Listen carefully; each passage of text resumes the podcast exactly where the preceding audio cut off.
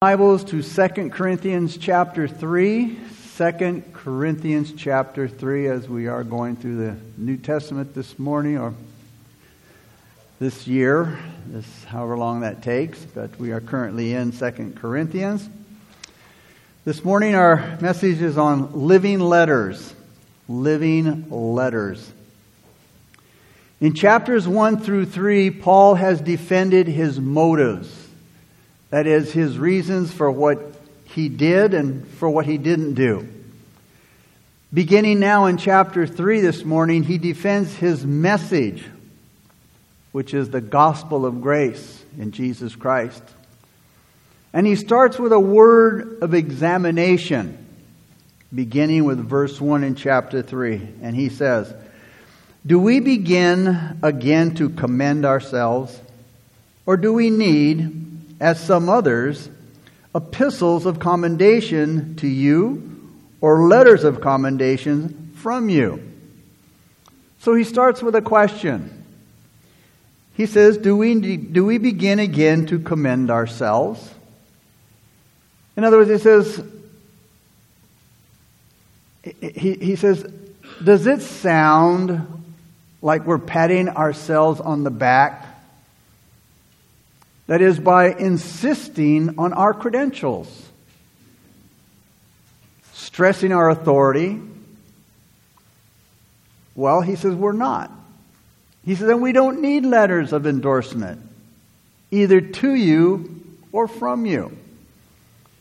In other words, some of these legalists in the Corinthian church, you know, would want letters of recommendation and their credentials from preachers like Paul to show that they were somebody or they had what it took to be you know preaching the gospel message and paul says does it, does it sound like we're you know based on their what they wanted to see uh, are we patting ourselves on the back now are we looking at our credentials? Are we looking at our authority in order to preach the, the, the, gospel of grace?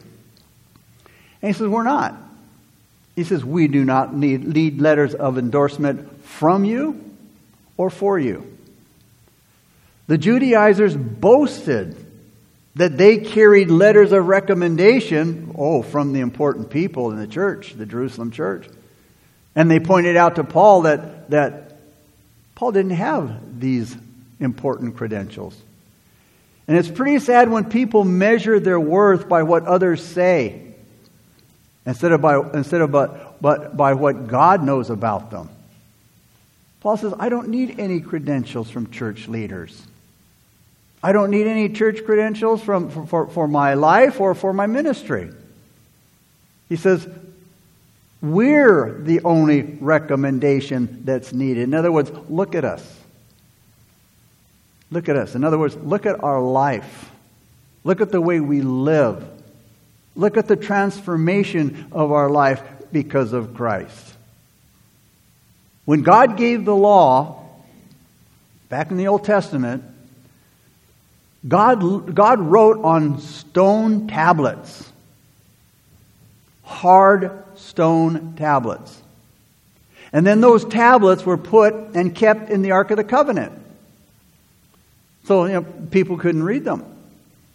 Even if the Israelites could read them, it wouldn't have changed their lives.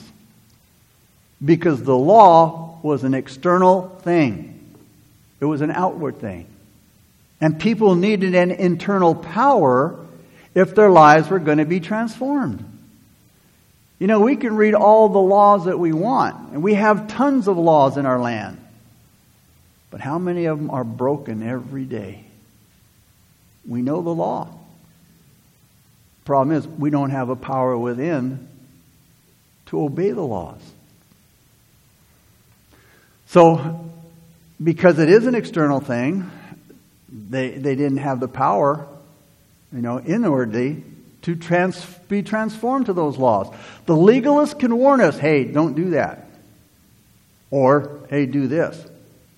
But the, the legalist can't give us the power to obey, and that's what religion does. Religion tells you, well, you know, you, you got to go to got to go do this, and you got to do this so many times, and you got to do it this way, and you got to do it that way, and but they don't tell you how to do it. If we do obey those rules, well, it's often not from the heart. It's because I have to. And we end up worse than before. The ministry of grace, God's grace changes the heart. And that's what God is looking for a changed heart. The Holy Spirit uses the Word of God, that is the Bible, and He writes it on the heart. The Corinthians were wicked sinners when Paul came to them. But his ministry of the gospel of God's grace totally changed the people's lives. Their experience of God's grace definitely meant more to them than the letters of commendation carried by the false teachers. In other words, these, these, these false teachers would come and they say, well, here's our credentials, you know, we're knowledgeable and we're this and we've been, we, we're coming to you on the authority of the church. What was more important was what Paul, what they saw in Paul's ministry. They saw changed lives. They saw people walking with Jesus. The Corinthian believers were lovingly written on Paul's heart. And the Holy Spirit had written the truth, God's truth, on their hearts making them living epistles of Jesus Christ. Living letters. The test of ministry is changed lives. And that's what we need to look for in a ministry. Are, are, are people's lives being changed? It's not how big the church is. It's not how big their bank account is. It's not how the lavish furnishings. It's not press releases about the big church in town. That is not the sign necessarily of a church that's changing lives. It's a lot easier for legalists to brag about those kinds of things. Boast because he can measure his ministry by external standards. The believer who patiently ministers by the Holy Spirit must leave the results with the Lord. He's the one who bear, he's the one who, who increases the fruit. He's the one who brings that about. How sad it is that the Corinthians followed the boastful Judaizers, the legalists. And they broke the heart of the man, Paul, who had rescued them from judgment.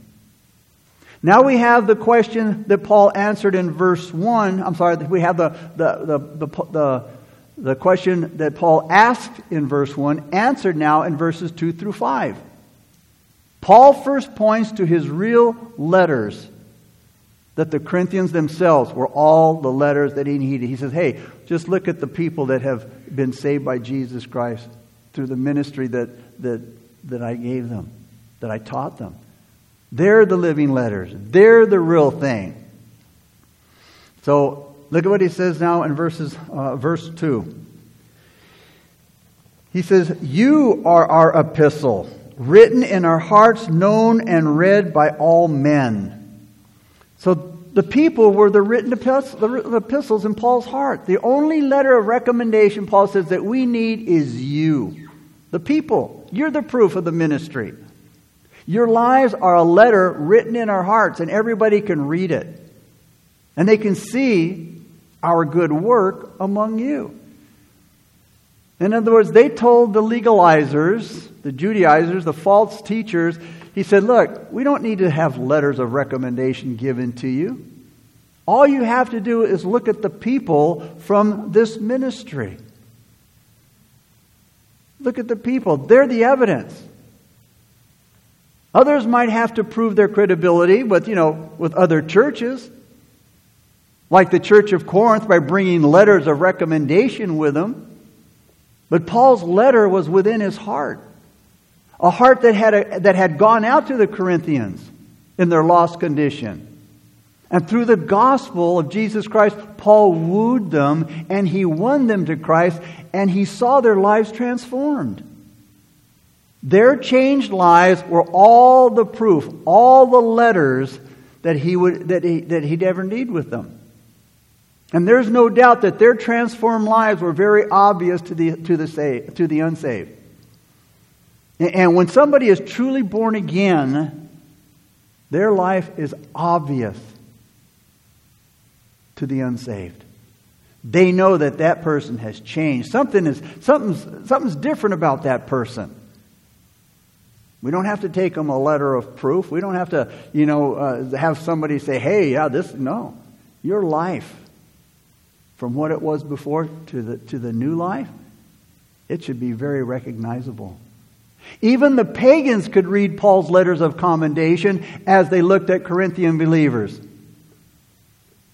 The, the, those, those, those, the, the, pagan people around uh, Paul's ministry. Those, those, those pagans who, who were once idolatrous and immoral pagans, they were now examples of righteousness and morality. Our lives should also be known and read by all men. When Jonah marched through the streets of Nineveh, he shouted out, he shouted out a message of doom. He said, 40 days and Nineveh is going to be overthrown. The people repented, repented to a man. But the real message might have been himself. When they saw Jonah, after he had been in the stomach of the great fish for three days and three nights, when he came out, the gastric juices, the acids of the great fish, most likely did a number on his skin. His face was very likely discolored, discolored and, and horrible to look at. He was a living epistle. People would look at him and now they would pay attention to his warning. God will punish sin, they said to themselves. It's written all over Jonah's face. Because you see, when God called him to go to Nineveh and preach the gospel, he didn't do it. He disobeyed God. He, did, he, he just outright sinned against God. And God had this great fish waiting for him as punishment. Afterward, again, the people saw the results and said, hey, God punishes this. God punishes sin. Just look at Jonah. Yet there he was, Jonah, walking on their streets a man living in the power of resurrection, which the three days in the, in, in the belly of the great fish uh, uh, was an analogy of Christ's three days in the, in the earth. They also saw that they, they also saw in that another message. One Jonah wasn't called to deliver. God will pardon sinners. Or God or, or questioningly, will God pardon sinners? And after their repentance, the proof came. It was true that God will pardon sinners. It should be the same with us. The world needs to see the gospel lived out in our lives.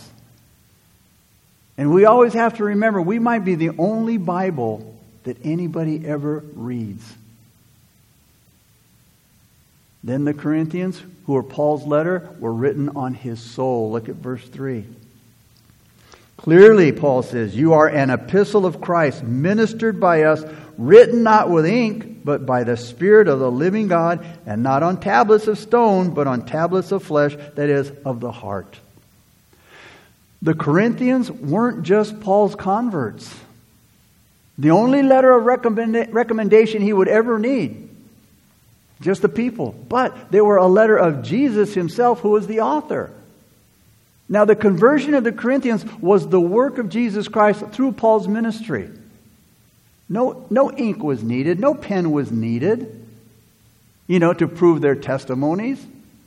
The Holy Spirit was the pen, they were the paper, and Jesus was the author. And Paul thinks back to the Old Testament when God literally wrote with his finger on the stone tablets. Now, that was a miracle on its own. There, there, there, there, there they were. These cold, hard stone tablets. And with God's mighty finger, he wrote on those hard, cold stone tablets the Ten Commandments. Moses must have been blown away as the words began to appear on that solid stone. And Paul says here, man, there was nothing compared to what happened. That was nothing compared to what happened to the Corinthians. God writing on that cold, hard stone, the Ten Commandments. Miracle in itself. But Paul says that's nothing compared to what has happened to the Corinthians. Because any man could write with, pen, with a pen and ink. But only Jesus Christ can write with the Holy Spirit on your heart. The message being lived out by a way of dynamic human life. That was a message of the soul being saved. That was a message of a soul saving, life transforming power of the gospel of Jesus Christ as it was preached by Paul. Now, some people, you know, they're always asking for God to show them something. Show, do something spectacular, God. Get, show me a miracle and then I'll believe. Which is far from the truth. Listen to what Jesus said in Luke 16, 27 through 31, regarding the rich man who was in torment and Abraham who was in the comfort of God. Jesus said, Then the rich man said, Please, Father Abraham, at least send him, that is Abraham, to my father's home. For I have five brothers, and I want, them, I want him to warn, the, warn them so they do not end up in this place of torment. So here's this man. He was the rich man. He lived a great life, had everything he wanted all of his life. And when he died, he ended up in hell. And now he's experiencing this torment. And he sees Abraham. He's being comforted by God, who was poor. He didn't have anything. And, and now this man is asking, Oh, Abraham, please send somebody to my five brothers because I don't want them to come to this place of torment. and Abraham says, Moses and the prophets, they, they've warned them already. Your brothers can read what they wrote. Then the rich man replied, No, Father Abraham, but if somebody is sent from the dead, then they'll repent of their sins and turn to God. But Abraham said, If they won't listen to Moses and the prophets, they won't listen even if someone rises from the dead. Someone did rise from the dead 2,000 years ago. And still people are not saved. I mean, that was a great miracle in itself people still aren't saved. You see, miracles are not a substitute for the Word of God. God said, and you know what? That should be enough. God said. But even the miracle of Jesus Christ rising from the dead didn't save people. A lot of people.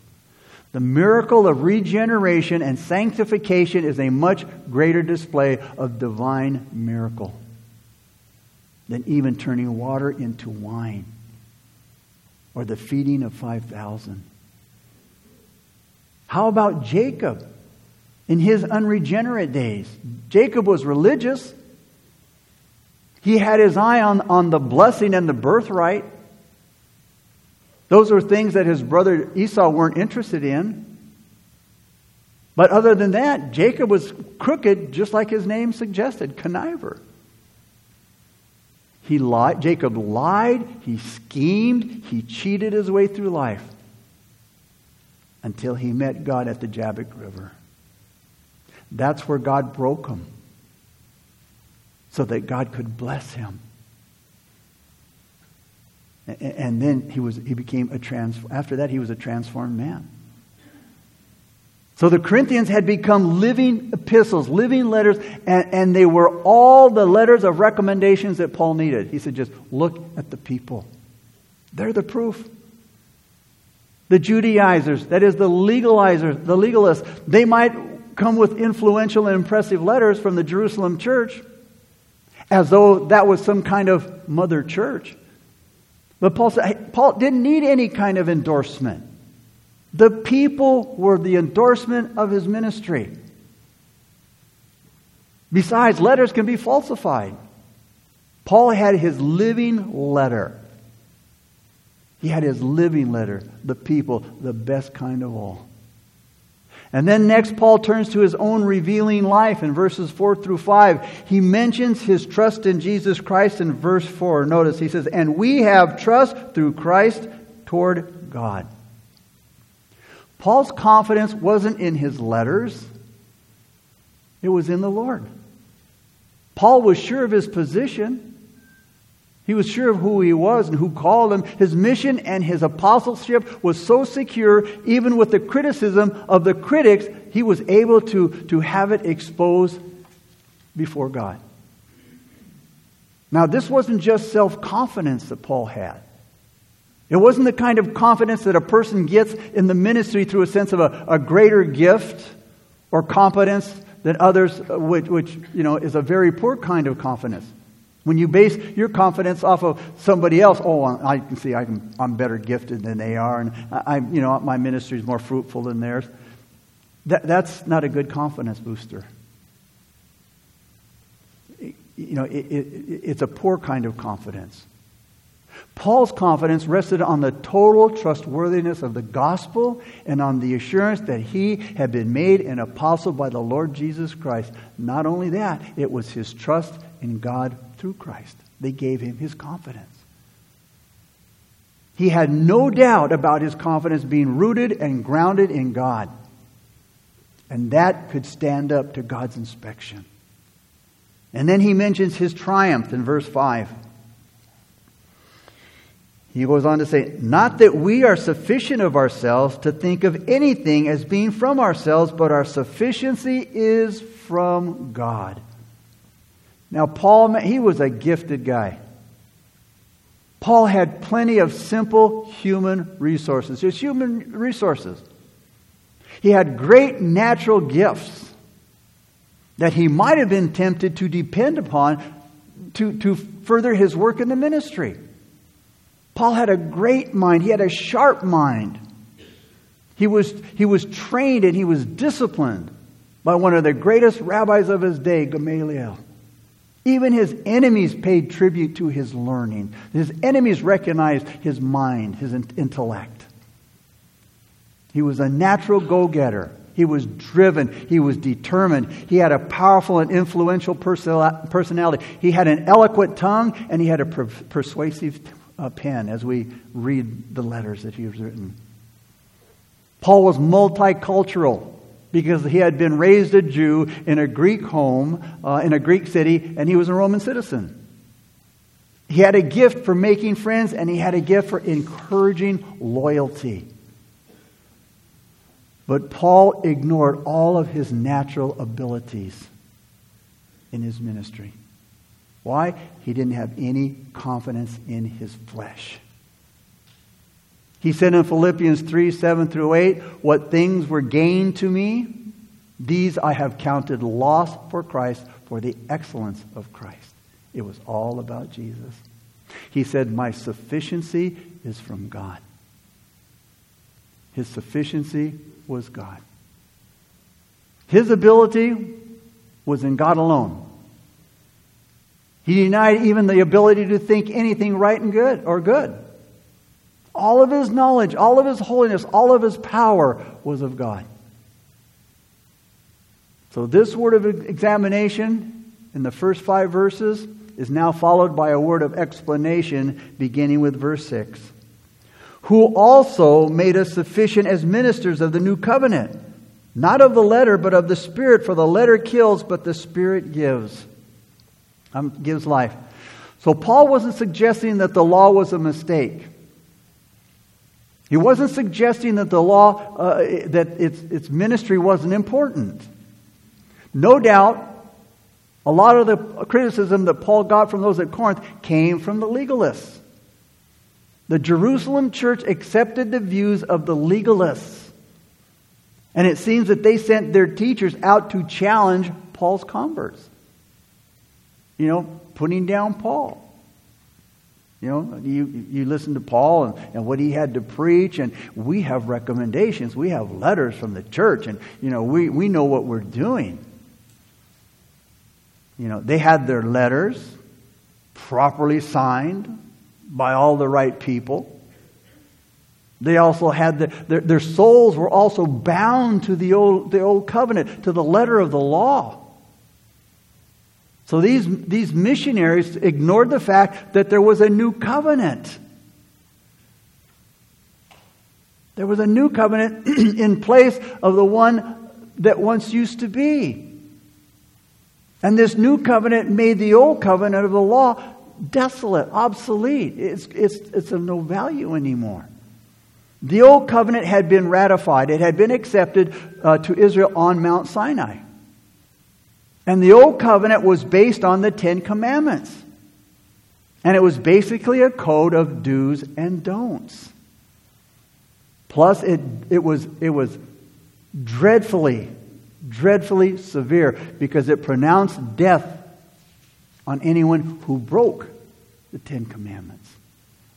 The Mosaic Law was heaven's minimum standard of behavior required by all men. And the children of Israel in the wilderness, they rashly put themselves under that covenant when they said, Oh, Moses, all that the Lord says we're going to do. How many times? I mean, the whole story of Israel was about breaking God's law. They only found out that it was totally impossible for them to keep even the letter of the law. Not only could the Jews not keep even so much as the letter of the law, they were hopelessly unable to keep the spirit of the law. The letter of the law, absolutely, you know, doing the law, the spirit of the law is the attitude in the heart, wanting to do the law or wanting to, to, uh, to, to live the law. Jesus revealed the true spirit of the law in the Sermon of the Mount. Like I said, the Ten Commandments were a list of do's and don'ts. The Sermon on the Mount, the Beatitudes, that was not a list of things to do. It was, a, a, a, it was an attitude that we were to have once we had given our life to Christ. It was an attitude that we were to have. It was a way that we were to live once our old nature was replaced with the love of Jesus Christ with him, with his new nature. Not only could the Jews not keep, the, the letter of the law, they, they couldn't even, they couldn't, they were, they were hopelessly unable to keep the spirit of the law. Jesus Christ revealed it, what it was on the Sermon on the Mount, the true spirit of the law. Jesus passed the law through his mind's eye. You know, when Jesus saw the Old Testament, all the Old Covenant, when it, now, when it went through Christ's mind, he saw it through his eye. He lifted the Old Testament covenant, the Old Covenant, he lifted it to a higher level. Remember, it said in the Old Testament, it says that if anybody commits adultery, is worthy of death. Jesus took to a higher level. He says, if you so much as look at somebody lustful, you've committed adultery in your heart. He said, remember again, if you got angry with your brother, it's, it was murder. It was, or, you know, unless, you know, or if you murdered somebody, you know, obviously it was, you know, it was death. But Jesus said, hey, if you so much as get angry at your brother, it's murder. You see, this was the old covenant. Death was its rule. If you broke into the old covenant, you died. You were put to death. But in contrast, Paul says we are, we are ministers of the New, the New Testament. The conditions of the New Covenant are spiritual. We are no longer, longer under law, we are under grace. The Old Covenant could not give life, it was lifeless. Why? Because it lacked the Holy Spirit's power. The Lord Jesus Christ is the one who conveys the life of the Spirit that brings life to the new covenant that we've made with Christ. The law, the letter of the law, the whole system of legalism of the law, it was deadening. There never was a standard that could transform a person's life. Only the grace of God can transform a person's life ministered by the Holy Spirit. The grace of God, ministered by the Holy Spirit, can transform lost sinners into living letters that glorify Jesus. Verses 7 through 11 are the heart of the chapter. Now, Paul didn't deny the glory of the Old Covenant.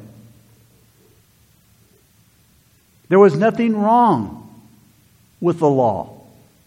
The problem was me. Look at verses 7 through 8. But if the ministry of death, written and engraved on stones, was glorious, so that the children of Israel could not look steadily at the face of Moses because of the glory of his countenance, which glory was passing away, how will the ministry of the Spirit not be more glorious? The new, the new covenant glory means spiritual life, not death. When Moses came, remember when Moses came down from Mount Sinai after talking with God, his face was shining with the glory of God.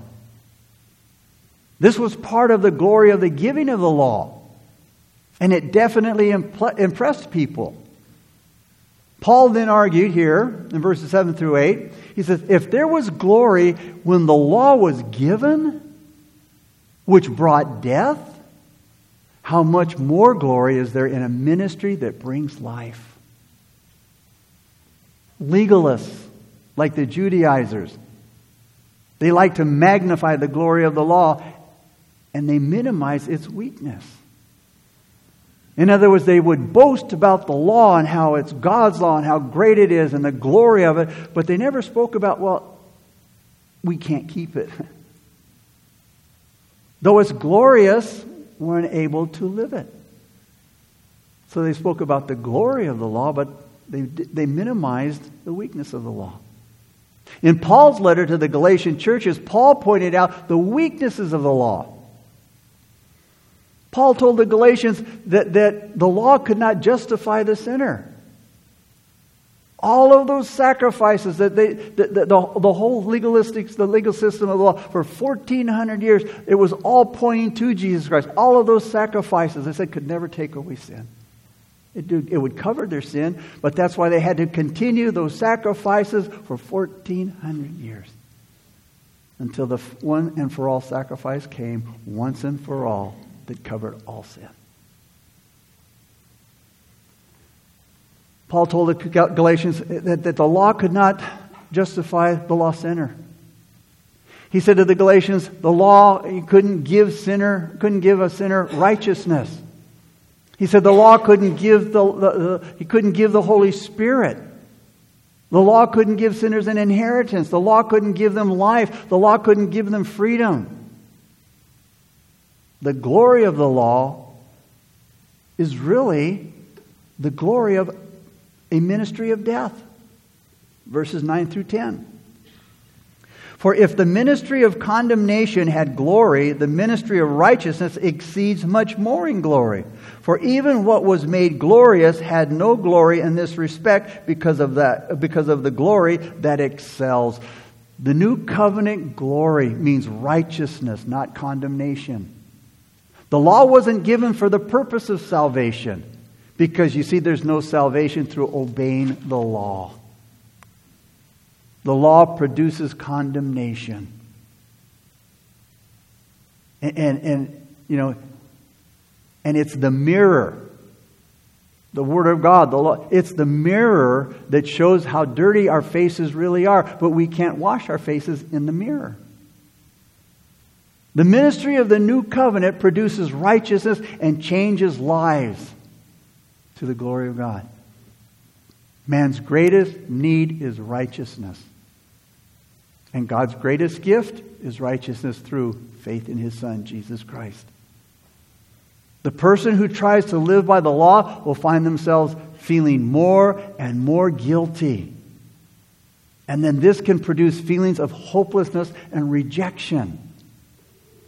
And, and I can remember back in the day when, when you know, I, I, guess it's when God began to, to draw me to Him, and, and, and I began to think in, in another direction as I was getting older. Then I said, you know what, I, I, I need to change some things in my life. You know, and I thought, I, I, I can't party forever and drink forever and do drugs forever. And, you know, I, I'm, I'm going to quit doing those things. And, and, I was, and I was serious in my heart. But a week or two later, if, if that, I was back at it. I wanted to, I meant it, but it was like, I, I couldn't. And, and, and, you know, when you can't find that, that, that strength or that, that power that, that enables you to do that, thinking that you can just say, yeah, I can turn it off and on whenever I want to. That, that's, that's where the enemy deceives you. We're in bondage to that kind of thing, whether we believe it or not or, or, or admit it or not. And then when you realize, you know, this is, I guess this is it, this is my life, it begins to produce feelings of hopelessness. I guess that's all there is. I guess this is life. You know, it's when we trust Jesus Christ and we live by faith in God's grace, then we experience acceptance and joy. Verse 10 says that the law had no glory when it was compared to the greater glory of the ministry of God's grace. And, and there simply is no comparison. Look at verse 11. Therefore, since we have such hope, we use great boldness of speech. I'm sorry, did I, I read verse 12? Yeah, this verse 11, sorry. It says, for, for if what is passing away, notice, was glorious, what remains is much more glorious. The new covenant glory is permanent. It's not temporary. The Judaizers wanted the Corinthians to go back and put themselves under the law, to mix the two covenants. But why go back to something that's temporary and fading away? Live in the glory of the new covenant, which is getting greater and greater and greater. The glory of the law, the glory of the law is just the glory of past history. It's, it's, it's past, it's history. While the glory of the new covenant is the glory of present experience. And as believers, we can be changed from glory to glory, verse 18 says, something that the law can never do. The glory of the law was fading in Paul's day. And today that glory is found only in the history of the Bible. You want to read about the glory of the, the glory days in the Old Testament? That's where you're going to find it, in the Old Testament. During Moses' day. The nation of Israel, they don't have a temple. They don't have a priesthood. And if they did have a, if they did build a temple, there would be no, no Shekinah glory because that is past. There would be no Shekinah glory dwelling in the Holy of Holies like it once was. The law of Moses is a religion with a very glorious past. But it has no glory today. The light is gone. Paul said, All that's left are shadows of things that were to come. All of that was just, again, a foreshadowing of Jesus Christ coming. And his sacrifice would be the ultimate sacrifice, once and for all. Paul has pointed out that, that the ministry of grace is internal in verses 1 through 3 here. He points out that the ministry of grace, it brings life in verses 4 through 6. And that the ministry of grace, it involves increasing glory here in verses 7 through 11. And now he has one last contrast to prove the superiority of the new covenant ministry of grace. And how he does it, he Paul now uses Moses and his, and his veil to illustrate the glorious freedom and the openness of the Christian life under grace. Look at verses 12 through 13. Therefore, since we have such hope, we use great boldness of speech, unlike Moses, who put a veil over his face so that the children of Israel could not look steadily at the end of what was passing away. Paul didn't hide his boldness. When Moses came down from communing with God, his face was glowing with God's glory. When Moses talked to the people, they could see the glory of God on his face, and they were impressed by it. But Moses knew, Moses knew that that glory would fade away. So when he finished te- teaching his people, he put a veil over his face. This kept them from seeing the glory of God disappear. Who wants to follow a leader who's losing his glory? The law had just been started. And the people, they weren't ready to, to, uh, to, to, be told that that glorious system was only temporary. The truth that the covenant law of law is in, in preparation for something greater wasn't made to them, wasn't made to them, uh, known to them yet. Look at verses 14 through 17. But their minds were blinded, for until this day, the same veil remains unlifted in the reading of the Old Testament because the veil is taken away in Christ. But even to this day, when Moses is read, a veil lies on their heart. Nevertheless, when one turns to the Lord, the veil is taken away. Now the Lord is the Spirit, and where the Spirit of the Lord is, there is liberty. Paul had a special love for Israel. And he had such a burden to see Israel, uh, to see his people saved. Paul was seeing many Gentiles come to Christ. But his people, the Jews, his own people, were rejecting the truth and they're persecuting Paul and the church. Why were the Jewish people rejecting the Messiah, their Messiah? Because there was a spiritual veil over their minds and their hearts, Paul said. Their spiritual eyes were blinded. And that's why when they read the Old Testament scriptures, they didn't see the truth about their own Messiah. Even though the scriptures were read systematically in the synagogues, the Jewish people did not grasp the spiritual message that God had given them. They were blinded to their own religion. But in verse 16, Paul says there's hope for Israel.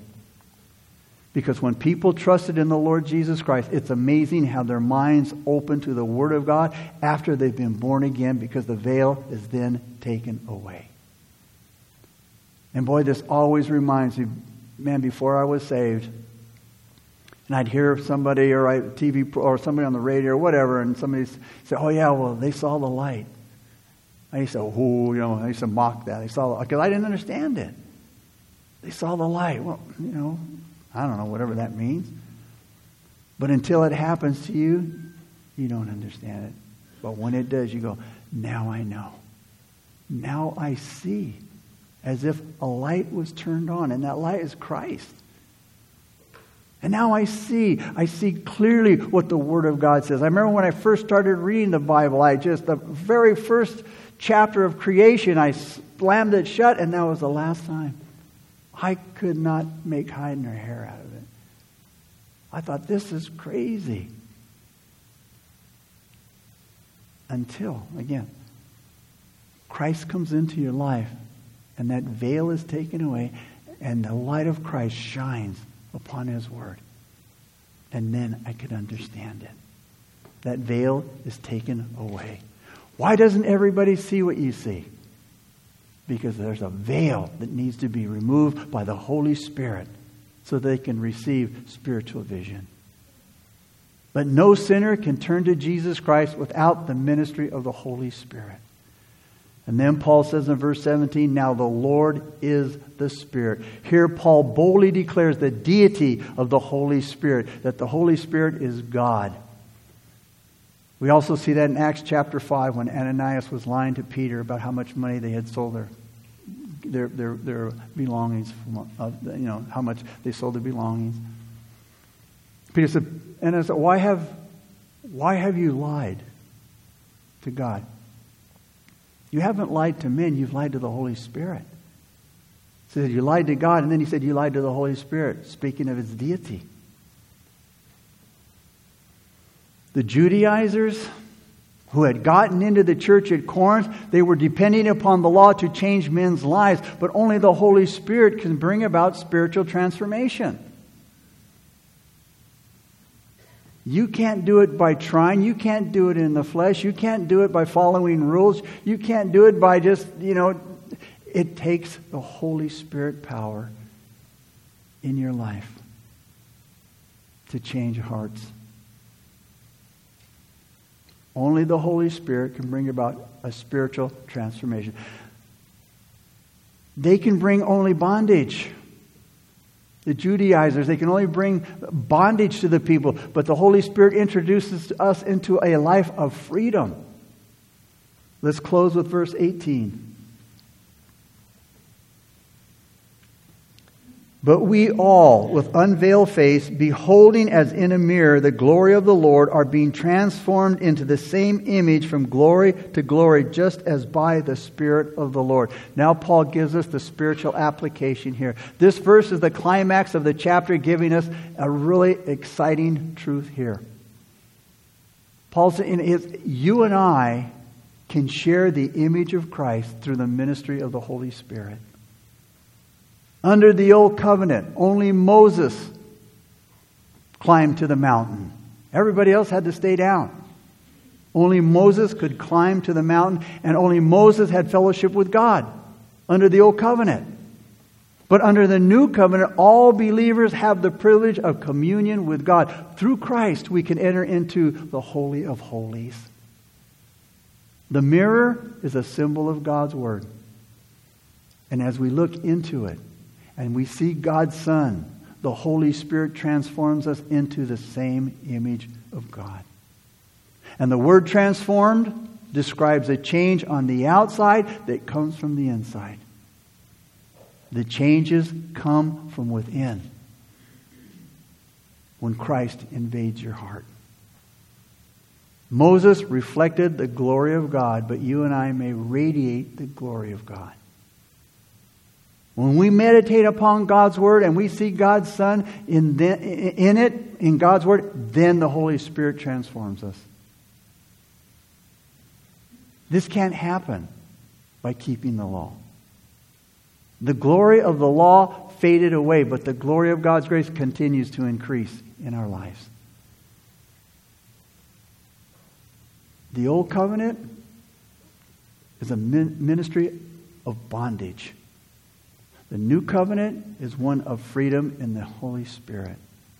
And God wants his children to obey, not because of an outward law, but because of an internal character. I obey because I want to, because I love God and what he's done for me.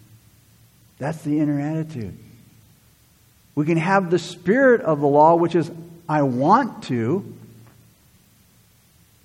but I don't have the power to do it. It's that internal attitude, that's that internal character when Jesus comes into life that, that now enables me to do what I want to do, but not because I have to, but because of what Jesus Christ has done for me.